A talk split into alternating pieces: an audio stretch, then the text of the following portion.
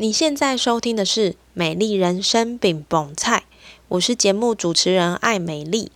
今天是美丽人生爱恭维，用一颗轻松简单的心情，让我陪你聊聊天，一起活出你的美丽人生。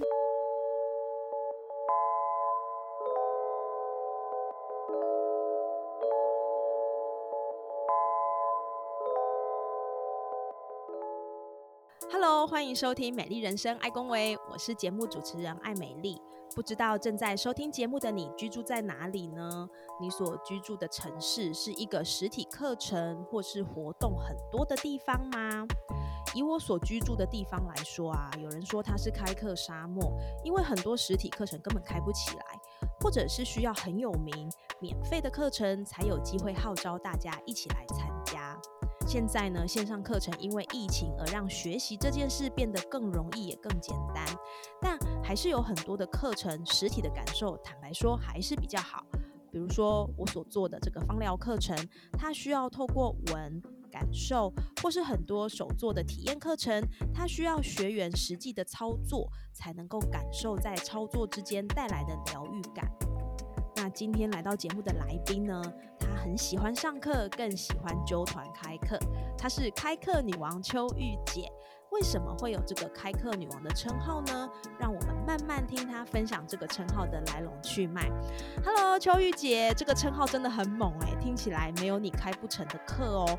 可不可以请你跟听众朋友们简单的介绍一下你自己呢？Hello，各位听众朋友，大家好，我是李秋玉，我是开课女王。呃，我本身是高雄医学大学。毕业，然后学校毕业之后呢，我就都一直在医院服务啊。然后因为我自己有两个孩子之后呢，我就发现医院的工作可能不太适合我，因为要轮三班。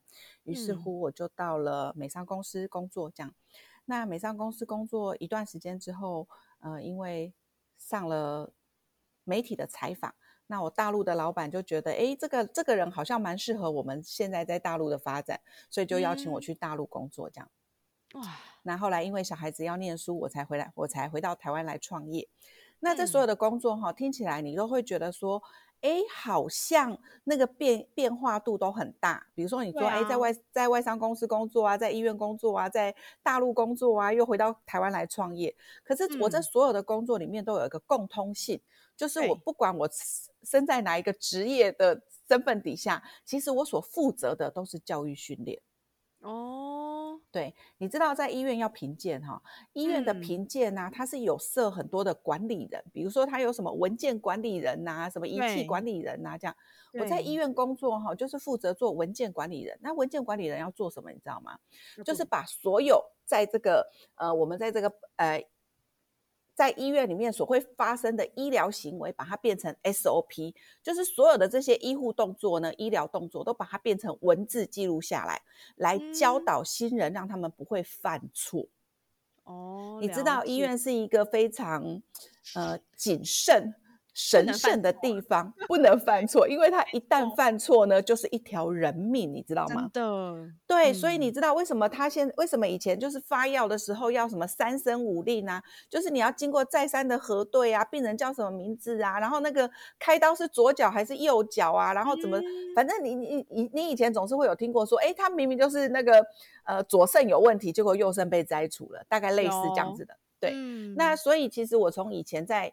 在医院工作的时候，我就是负责这个。哎，后来到一直到大陆工作的时候，你知道我完全不懂茶，但是我要教茶。我在大陆工作的时候是在呃，就是卖茶的的集团里面。OK，对，那其实就是哎，大陆叫天府名茶，在台湾是非常就是台湾的天人名茶过去做过去做的拓展的店这样。你知道教育训练这件事情很神奇哈，就是其实你只要脉络通了。对，脉络通了，就是你只要知道那个原理原则是什么，其实在各行各业都可以教。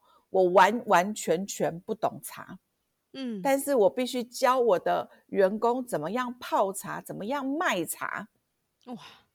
然后我的老板说呢，做教育训练的人呢，如果没有站在第一线打仗，你所设计出来的教育训练呢，那个。那个员工不会买单。所以你知道，我不是只有做教育训练，我还我还得带营销部，我还带一个，我还得带一个一个小 team 这样子，然后来来用我自己的理论来证明说，哎，你看我都做得到。我教你们这样子卖茶，我我自己的我自己的团队也可以卖出相当相当的业绩的的这个的成绩，所以其实做出来因因为有这样子的成绩，大家才相信说，哎，我做出来的教育训练大家可以可以买单。对对，所以你知道哈，就是因为过去这些所有职场上面的累积，我都在做教育训练，都在做活动有关系的事情，嗯，所以其实一直到呃，就是在高雄，我居住的城市在高雄。我就发现，在这个地方好奇怪哦。每一次不管报名了什么活动，我最后大概都是在活动前，我都会收到一个通知说，呃，因为招生不足，所以活动取消。哦，这个好血淋淋，真的。然后我就想说，哇塞，为什么所有好的活动都在台北啊？这到底是什么道理啊？这样。然后每一次呢，我记得大概在十年前，二零一四年，我开始接了一个公益协会的理事长。你知道自己创业没有那么 confuse，自己创业就是我要做什么就做什么嘛，哈。对。然后，然后所有的决策啊，就是我决定了就好，就是我成败成败我担嘛，这样。对。可是你知道做公益协会的理事长之后呢，我突然觉得压力好大，因为我都要在非常多不对称的资讯底下，我就必须下决策了。嗯。你知道那有多恐怖吗？那个的意思就是说，哈。我就只有摸到一个象耳朵，我就要猜测它应该就是大象，可怕哦，好恐怖哦，真的。而且因为你知道，公益协会常常都要去跟企业募款，我懂。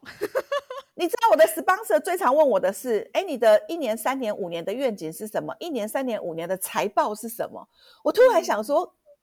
哎，我可以讲个脏话吗？就是我觉得超级 超级无敌靠腰的。我自己当老板，我都没有在看财报。做公益协会理事长，居然要一天到晚去跟人家报告财报。嗯，可是我，可是我的个性是这样哈，就是遇到了困难，我的个性就是我会去寻找解决方法。可是我觉得最快速的解决方法就是去学。好，对，所以一开始的时候，因为要募款，所以我就去开始，我就开始去上谢文宪宪哥的说出影响力，怎么样去说出一个好故事，可以跟慈邦社募款这样子。然后我就开始去跟 MJ 明林明章学财报，要怎么样去跟我的 sponsor 展展现这个财报，我们的这个未来的这个是有是呃有愿景的，是。投资不是投资，就是，哎，就是在我们这个公，虽然我们做公益，但是其实我们是有足够的能力是可以养活自己的这样子。是，然后开始去跟福哥王永福老师学简报，非常大咖。而且我告诉你，当当时候哈，不要说当时候，即便是现在，他们在高雄也是没有开课，所以都为了要上他们的课，坐第一班的高铁去台北，坐最后一班的高铁回来高雄。哇。其实高铁三千块的来回，我觉得这个是其次，这个不是什么大钱哈。但是你知道最大最大的成本是什么吗？时间，时间真的。第一班高铁上去，最后一班高铁回来，其实你会发现说，哇，我上了这么昂贵的一堂课，然后呢，我所有的同学都是台北人，只要我同学说要开同学会，我们就必须去台北。真的哎。对，你知道学习这件事情呢，你可以认识非常非常多的同好，但是如果你的同学都是台北人的时候，你就会发现这个好处其实是没有办法在你身上做累积的。嗯，而且其实常常去台北上课之后呢，我就发现我有三分之一的同学都来自于高雄，哎，哦，真的吗？真的，而且大部分的同学都是觉得，对呀，我们高雄就没有开这个课啊，所以我们就只好来 台北上，这样。好哀伤，真的对。然后你知道上课这件事，你知道像王永福福科简报课哈，一堂课就三万块哦。嗯，那是一种百万买房、千万买零的概念哈。你想想看，有当你的同学都是可以缴得起一堂课三万块的同学，你可以知，你可以想象这些同学的资质有多好。可以，我知道。对，所以呢，就是这么上了几堂课之后，我就开始连接高雄的同学，跟同学说：“哎，我觉得啊，我们高雄人应该争气一点。既然我们都愿意来台北上课了，其实我们这些人号召起来，我们在高雄也是可以开课的。对，真的耶。我们其实不用跑这么远，而且我们可以在高雄找到一群在高雄愿意学习的人，然后我们可以做得更好，也不用说，哎，每次为了这些事情，我们都必须就是跋山涉水，千里迢迢，千里迢迢。对，所以呢，我就这样子上课上了三年之后呢，在二零一七年的 九月二十八号教师节的那一天，嗯。我跟我所有的高雄同学说，我要发起一个读书会，而且呢，这个读书会呢，我要有别于过去的读书会，都是我们自己读一本书。我觉得这样子没有什么意义。这样，那我想要请我想要请作者来分享他的那一本书，我们听作者来讲，我们不要自己讲。嗯哼，对。那因为我觉得每个月办一次差不多嘛，哈。那一次我们一次做这个。做这个读书会的募集呢，一次就是一个月参加一次作者亲自来分享的读书会，一次一千块。那我一次收满十二个月，就是一个人要入会十，就是缴一万二这样子。是，对你想你给你猜一下哦，在二零一七年九月二十八号那一天，我做了这样子的号召，当天缴了一万二的人有多少人？给你猜一下。哦，这个这个我觉得有一点难呢，因为。嗯，好，我先来猜一下好了，好可怕哦！到底答案是什么？好了，我猜一下好了。好，你，嗯，我猜，我猜应该有六个吧。在高雄吗？在高雄，对，我觉得，因为毕竟是第一次啊，我自己觉得，虽然说你刚刚讲说你有很，你有一些。Partner 有些班底，但是我自己认为，就是可能在当时的环境跟状况下，还有收费的一些一些思考点，我觉得六个应该很厉害了耶！真的，而且你看，缴一万二读参加一个读书会，这是一个什么样的概念？对对呀，所以答案是几个人啊？那一天我收了四十个，真的假的？哦，这很厉害哎！真的，我突然觉得说，哎。其实，在高雄办课是有机会的，因为其实大家的厉害哎，真的哎。而且你要想哦，就是过去在高雄从来没有人办读书会，从来没有人办课程，而且就算有办课程，都是一些就是呃，我叫形容词不知道。可不可不可以？你先说，不行我再把它剪掉。就是我觉得在这里，在过去都是一些阿狗阿猫就可以来开课了。然后就是比如说他开他开的课，你也会觉得言不及义这样子。我觉得这种也可以开课，我就会常常，我就会，尤其是你知道，尤其是南台湾哈，常常最容易开成的课啊，都是那种呃很洒狗血的，很鬼上身的。什么叫鬼上身呢？就是你每次参加一个课程，大家都跟你讲说这样子好不好啊？我们大家就是走出这个教室，每个人就会变得很精力旺盛。我就想说，见鬼了！为什么一定要用这种方式上课呢？你就不能够正常一点吗？这样子，他觉得这样比较有效啦。哦，可是我完全没有办法，我完全没有办法上这种课，哎。嗯，真的，对，所以其实我一开始观察宪哥、谢文宪、宪哥也是，我也是观察了他两年，我觉得这个人是没有问题的，然后我才开始去上他的课，然后他推荐的课啊，然后我们才开始一步一步展开这样子。要不然，我觉得其实你知道，你只要拜错师，那也是毁一辈子的概念，跟错人也是一个，也是一个蛮惨的经验。你如果你如果跟跟对人，就是让你一呃，就是一直顺顺的往前嘛。可是你如果跟错人，你要还要就是还要再花力气把这个错的观念再把它挖起来，然后重新再学。其实那个花费的力气跟成本，真的都会比你没有呃没有受到的影响再去学，都会有很大的差异。所以你刚说这个，我完全可以理解。对，所以其实我常常都觉得说哈，呃，所有的事情其实在做之前呢，好好想过，那都都总比。都总比你未来要收拾残收拾残局来的好。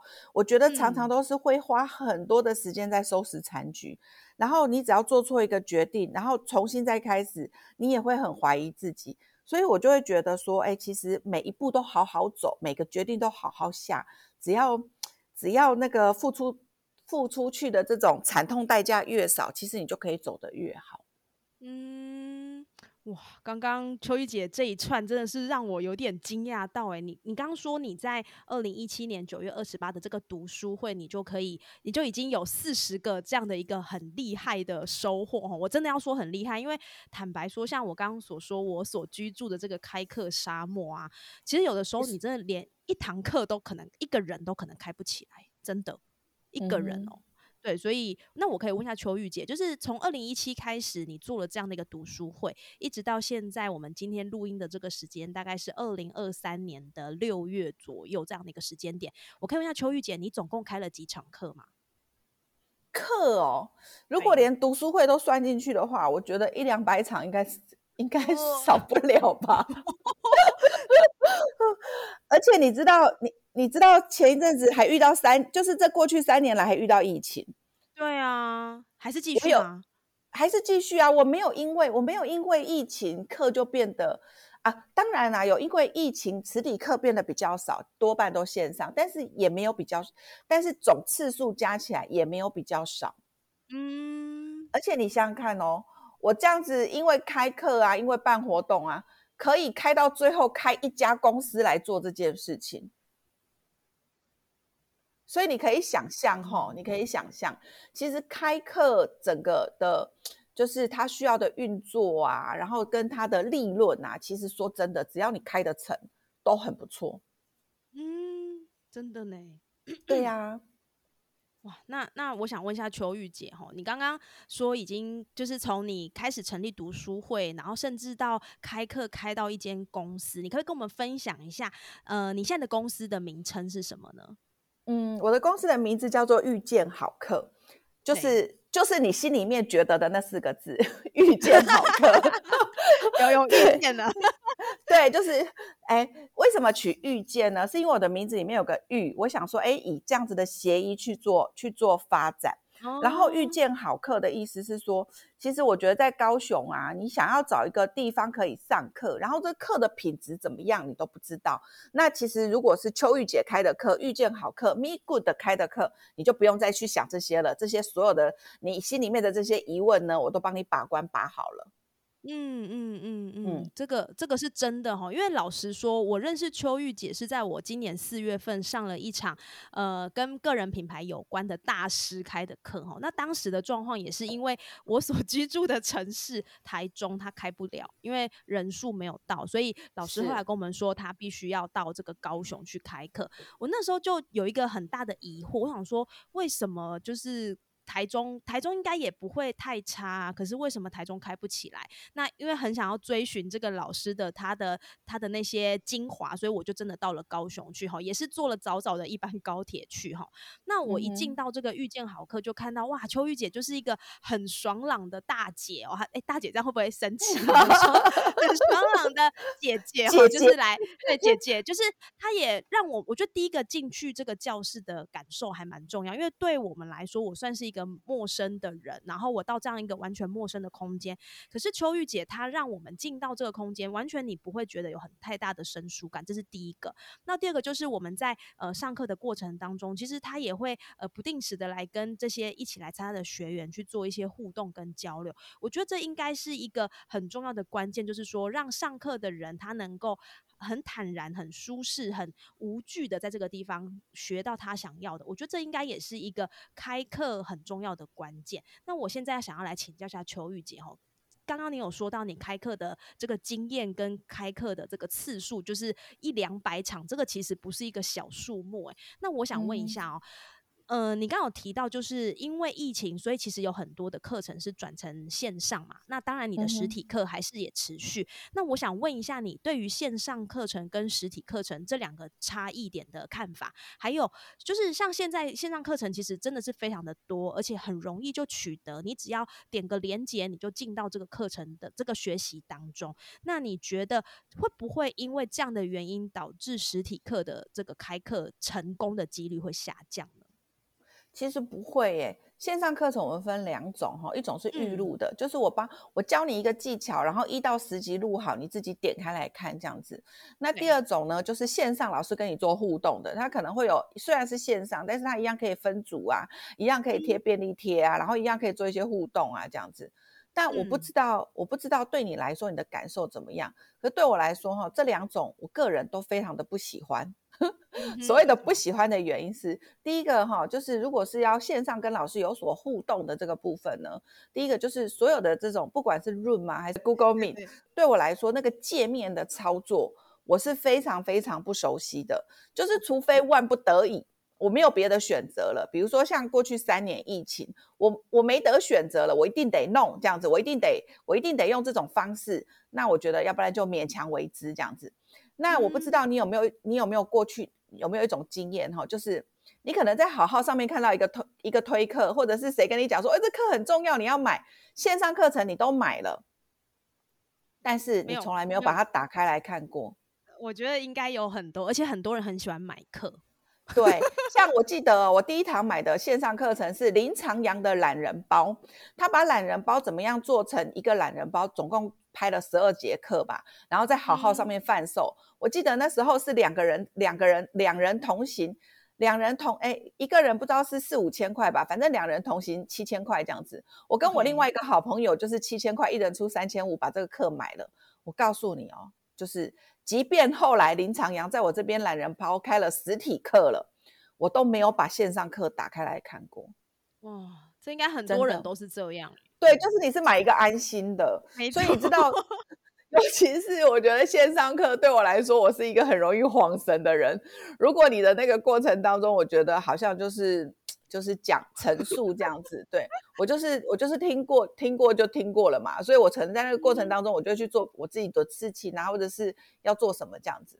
嗯，所以其实我觉得线上课程，除非没有别的选项。好这个是你唯一的选项，你可能就会，你你就选这个了，这样子。那如果你还有实体课可以选，假设你都在高雄，你可以看到林长阳本人，好，跟你刚刚说你想你喜欢上那个个人品牌的那个大师余维畅，好，对，唱歌也有开线上课了，哈。假设你有一个选择是，你可以看到余维畅本人，跟选择他的线上课，你会选哪一个？当然是实体课啊！当然，真的，我跟你说，尤其是啊，尤其是，其实你刚刚讲到一个关键，就是你会希望来这里认识一些不同的人，而且假设那个地地主队在地的地主队是一个非常温暖的，然后现场的环境很好，你就会觉得说，哦，来这边上课，觉得是一种享受。真的，我其实我自己有办课之后呢，我很少去外面上外面的外课，但是今年因为我想要做一个转型。所以呢，我就开始去上外面的外课，这样子。OK，那为什么我我会很强调上课的环境要非常的舒适？我所有的教就是我的教室啊，动线呐，麦克风从哪里开，投影机从哪里放，然后那个电灯从哪里关，人要怎么进来，怎么出去，所有的动线都是经过设计的。嗯而且，其实我觉得人一定要在一个非常舒适的环境下，才能够增加你的学习的效果。假设啊，你今天上课的时候，旁边有一个人一直走来走去，然后或者是那那那个有什么东西会一直发出声响，其实那都很容易让你就是分心。对你一旦分心了，然后还要再回到那个课堂上，你就会发现哦，那又要需要一点时间这样子。对，但是在我们的教室里面就比较不会发生这种状况，就是哎，我们的所有的布置非常的简单，没有任何一个东西可以让你觉得说，哎，你是可以会让你分散你的注意力，你所有的 focus 都会是在老师的身上。而且像余维唱唱歌啊，跟我们合作这个课程，他每一年都会来开一次课。我们这样合作这样子的课程，每一年都来开哦。他讲我们这样子，今年已经是第五年了。对，对你看看，有一堂课每一年都来开，然后每一年都有学生来上课，然后这样子一直上到我们今今年合作第五年。其实我我个人是这么认为啦，哈，就是我喜欢走那种我喜欢的合作方式是。源远流长的，就是哎，我觉得一开始建立好那个模式，以后五年、十年，我们都陪着你走。那其实你想想看哦，今天如果你是学员，你也会觉得很安心嘛，哈。就是只要来遇见好课，你就会遇到唱歌。那明年明年的课一定也在这里开，也没有问题。那对学员来说，他不仅仅只是累积他对唱歌之间的，他对余维畅老师的这个信任度。还有一个就是，其实这样累积下来，他的同学群是可以不断的增长扩大的。嗯，是，这是真的耶，真的。而且其实你就会发现说。尤其是啊，在高雄哦，我们常常很多学员来上课，说我在高雄都没有认识其他的学员，然后我就说不会啊，你在这边上课之后，就会认识很多 高雄在地其他各行各业的学员，这个才是学习最大最大的关键跟资源。你说老师教完之后，一堂课一那个八个小时结束就结束了，可是能够让你持续的不断的往前走的是你的同学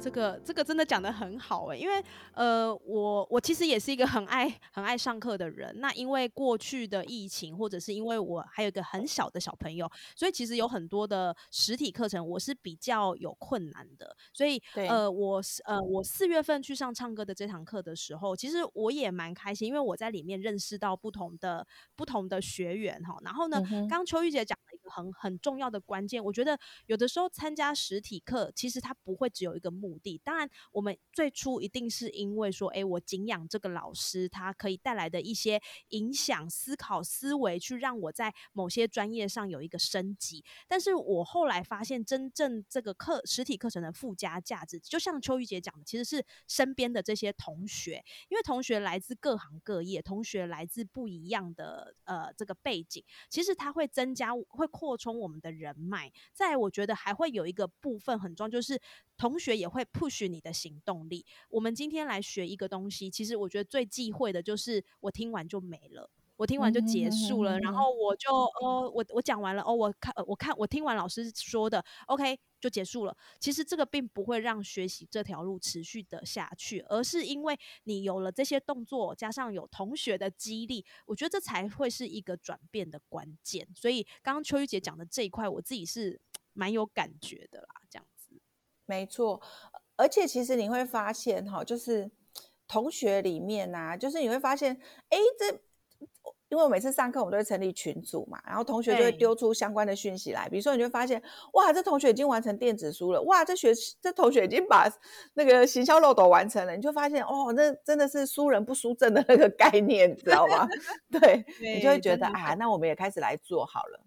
没错，哎，那秋姐，我想问一个问题哦。刚刚其实你有提到，呃，我们在刚开始聊天的时候，你有提到说，其实实体课跟线上课，除了你刚刚说的这些呃互动感啊，吼，或者是说环境的舒适啊等等的差异性之外，我想问一个问题，就是收费。呃，收费这件事情，其实我觉得对于今天我如果是顾客来，就是我想要去学习的人来说，我觉得实体课的课的这个费用好像有的时候都会收比较贵。那对于一个比较呃有一些经济上考量的人，他可能就会选择就是上这个线上课。好，这是就针对观众来说。那反过来，如果今天对于一个开课者来讲，比如说像我自己也也有开一些芳疗课或者是手做的体验课，那我其实会遇到一个卡点，就是收费。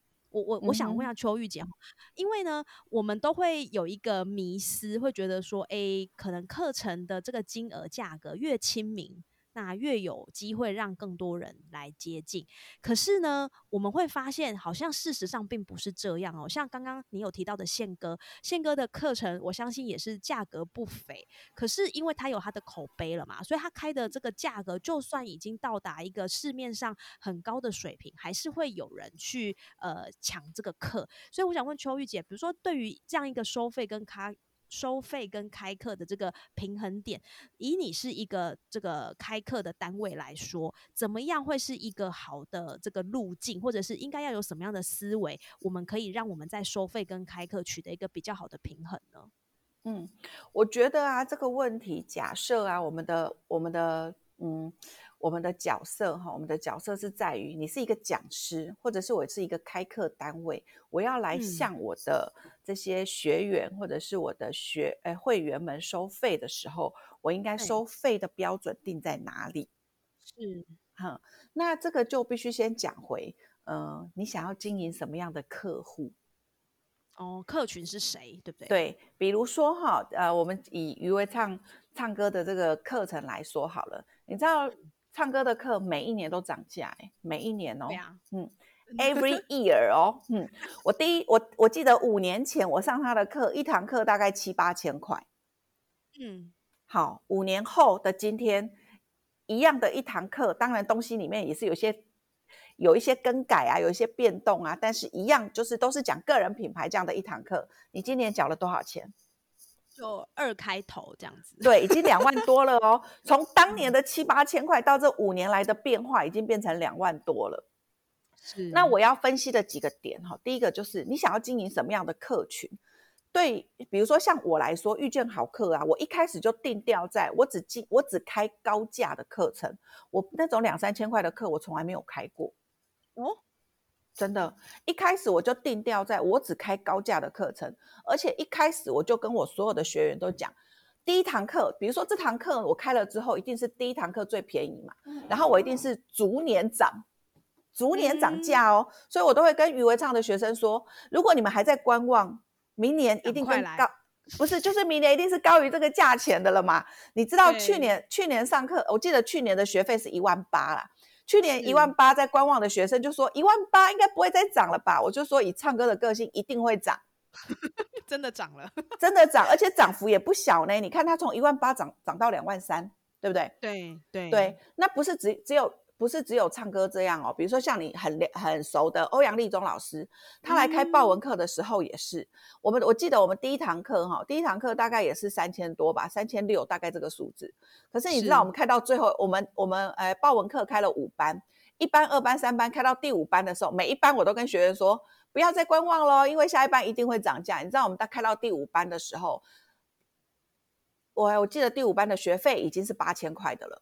从三千六到八千块，但是但是我要说的是，这三千块到八千块，这是一年之间的转变而已。所以如果一样都是这样子上课，其实早一点上，早一点享受。而且你知道，而且你知道复训不用钱哦。就是我我今天上了第一班的课之后，我第二班要回去上课不用钱，不不用再付一次学费，我就可以跟随班上课。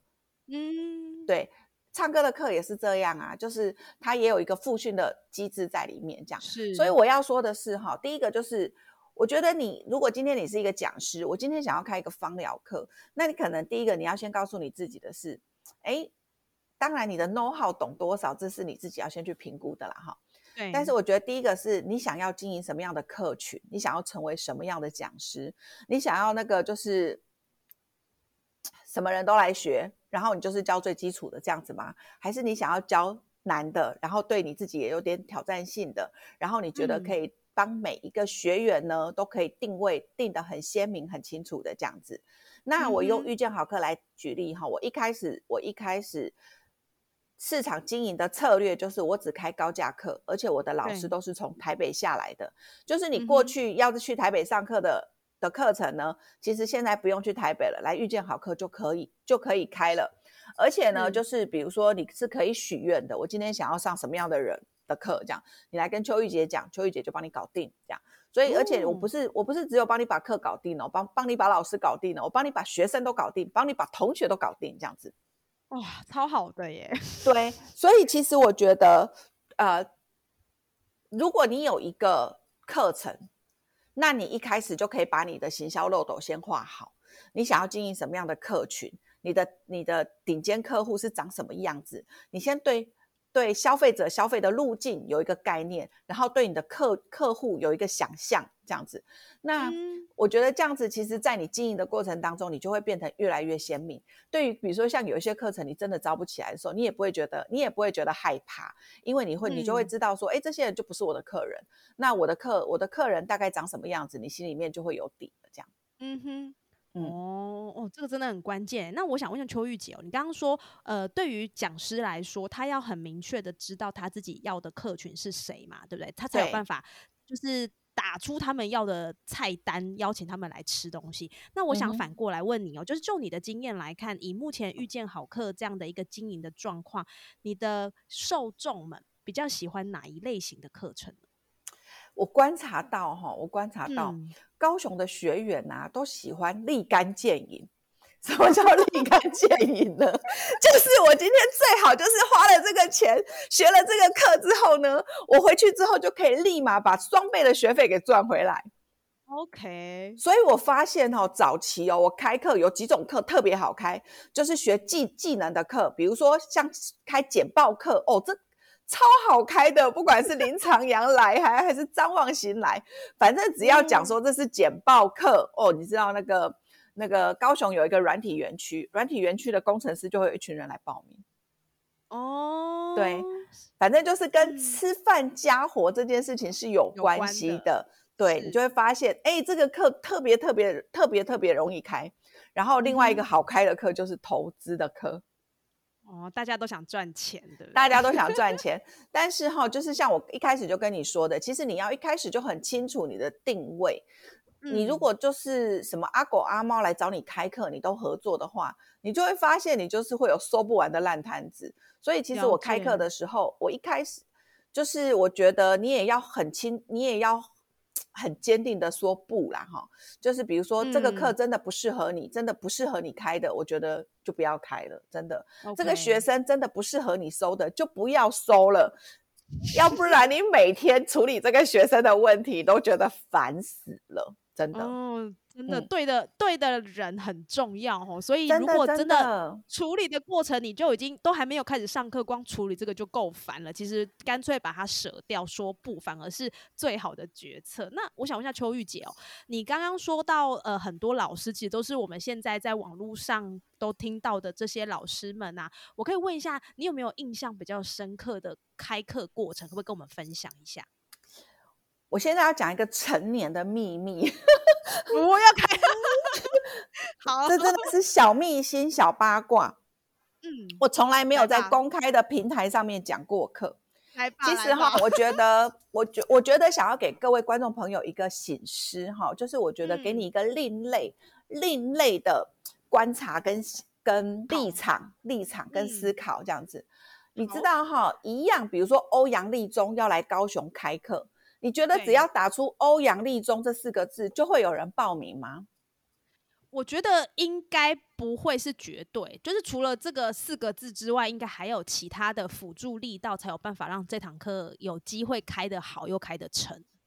嗯，我过去呢曾经有一个经验，就是我们同时在高雄有两个开课单位都在开欧阳立中的报文课，是因为。呃，老师已经先答应另外一边了，所以另外一边就非常的，就是所有的，比如说他们就觉得，哎，他们已经有多少人，他们一定有多少人会报名啊，然后怎么样怎样怎样怎样怎样啊？那个老师就跟我讲，我就跟老师说，哎。我其实这样，其实等于自己打自己嘛，哈啊。所以我就跟我那时候就跟欧阳老师说，哎，你觉得要不要就是有点错开，还是怎么样？这样，那老师又说，嗯，可是我已经先答应对方了耶，然后我也不知道你们会同时开课开的这么密集这样子，那要不然就是看秋玉秋玉姐要不要先去跟对方沟通？那因为我觉得这种你你也没办法挡人财路嘛，所以我就觉得好吧，那就是再观望吧，这样，嗯。假设我是八月份要开课，对方六月份就开课这样子，那对方也都觉得说他他的呃学员啊什么各方面他都找好了这样，然后我就想说，因为对方已经先招生了嘛，所以我觉得市场上面一定会有一些我的学员也去上了他的课，你理解我的意思吗？哈。我理解，所以我就想说，好吧，那就我就等你招生完之后，我再来招生好了，这样，要不然我觉得同时两个品牌都在打，大家会觉得很 confuse。我我当然希望高雄就是办课单位不是只有我，大家都来办课，这件在办课这件事情才会在高雄欣欣向荣嘛。是啊，对，所以我就等着他这样子。结果你知道吗？等到他本来是六月底要开课，六月中的时候，他突然来找我，跟我讲说，嗯嗯。秋玉姐，我们这边的招生情况好像没有很理想，这样子，那要不要我把我的学员都给你？我们把两班合在一班上。嗯，为什么会这样？对，然后你知道开课女王的那个信心就来了，真的不是只要打出名牌老师你就招得到学生的。嗯，对，如果你在这个在这个市场上面你是没有经营的。你是没有做一些功课，其实开课这个环节其实细节非常非常的多，是真的不是一个报名链接贴出去就会有人来的。嗯，这个这个，我觉得我觉得真的很关键，不是一个报名链接贴出去就会有人来，因为所有的人都跟我讲说。秋玉姐，我觉得开课太容易了，就是看你都是把报名链接贴出去，就会有人来的。我就说你们都没有看到那个鸭子划水哈，那个脚在下面努力的样子，真的，你知道我们在台面下我们要跟多少学员去联系，然后做了多少的努力，你才可以看得到台面上这个一个班所有的学生坐在那里的样子。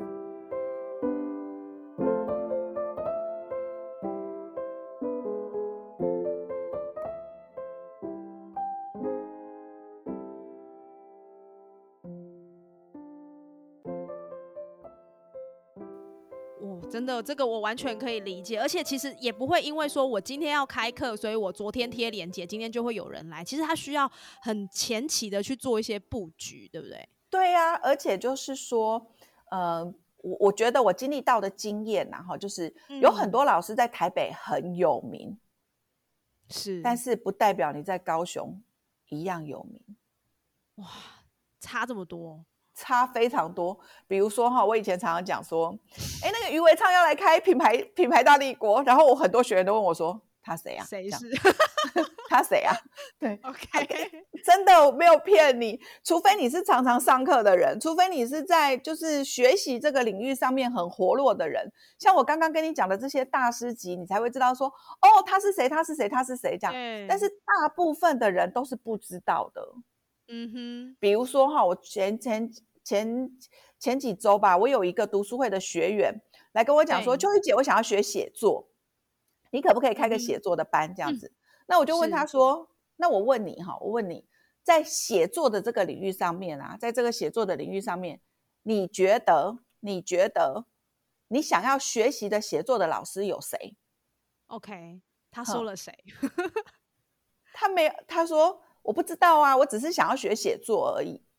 我说学教写作的老师哈，我现在随便跟你讲都可以讲四五个名字哦。嗯，好，比如说我跟你讲欧阳立中，他就问我说那谁呀？我跟你讲蔡奇华，他也问我说那谁呀？这样我说 对你今天要学一个领域，可是你对那个领域很佼佼者，就是那些那在那个领域上面很厉害的人，你都不知道。嗯，然后你觉得这样子你要去学这个学这个学这项技能？你不觉得有一点心虚吗？你理解我的意思吗？对，知道，嗯，对，所以其实我就要说的是，呃，比如说像这些老师在台北都很有名，可是，在高雄可能就没有那个学习的环境，或者是高雄很多伙伙伴都是因为认识我才想要来上课，可是他也不知道那个领域上面到底有什么人是很厉害的，是。对，然后尤其是当你跟他讲了他们的名字之后，他也会说那是谁呀？这样子。所以其实我我我常常都会跟台北的老师沟通说，如果你在台北上课的 tempo 哈是呃原来比如说你可能在台北的上课的 tempo 是一个小时要讲五个 part，那我跟你说在高雄可能调整一下，大概讲四个 part 就可以了。嗯哼，了解。对，因为我觉得哎就是。学习的那个 tempo 可能不太一样，这样子。那尤其是在座的学生，他不是先认识到老师，他是先认识秋玉姐，才认识这个老师。对，对他们是基于对秋玉姐的信任，然后今天秋玉姐不管开什么课，他们都觉得，哎，这是我想学的，所以我来学。是，对，所以我也会跟老师说，那个信任基础不一样，跟你在台北开课是，你只要打出你的名号，就会一堆人报名，跟在高雄。人家可能不知道你是谁，那个落是有落差的。哇，我觉得，我觉得刚刚秋姐讲的这一段啊，真的很精彩。因为我觉得从刚刚你的分享里面，我们看到的不是只有就是表面上台面上开课的那些技巧哈，或者是说呃要开什么样吸引人的课啊，然后可以立竿见影的东西啊，都可以马上就是看到成效。其实我相信，不管是在呃。高雄开课也好，甚至是在台中开课，各地开课，其实我相信有很多的关键，包含第一个就是信任感。我觉得秋玉姐在这个遇见好课的经营，某个程度其实已经是一个学习的信任关键的指标。也就是说，我今天来遇见好课上的课，我相信它一定是一个我可以呃百分之百知道我会学到一个跟我以前以往不一样的经验，这个是一个很重要的信任感。再来就是。秋玉姐的在地经营，其实也扩展了很多的人脉。也就是说，我今天来跟来这个遇见好课学习，其实我不会只是学到呃。学到这个知识，或者是老师的东西而已。我更多其实可以学到扩展出去的人脉也好，或者是刚刚提到的信任度也好。我相信都是在这个遇见好课里面你可以感受得到的。而且，其实。呃，我觉得人的人其实很容易会待在一个同温层里面。比如说，刚刚你提到说，哎，就是呃，我我我想要学写作，那我要讲，我要去找谁？如果我今天没有一个扩张出去的这个期待，我可能只会活活在我的同温层里面。比如说，我可能就真的只知道欧阳老师，或者是说，呃，我只知道谁谁谁，我只知道 唱歌，类似这样。可是，如果你今天在遇见好课里面去做一个不同的呃观察，或者是不同的学习，其实你的这个我。觉得应该说，你的人脉或者是你的知识度是长出去，而不是只有一根脚钉在地面上的。嗯哼，没有错。我觉得可能就是，虽然我们都在台湾啦，虽然台湾也没有很大，但是各地方的风格，我觉得可能还是不太一样的。是啊，真的。对，没错。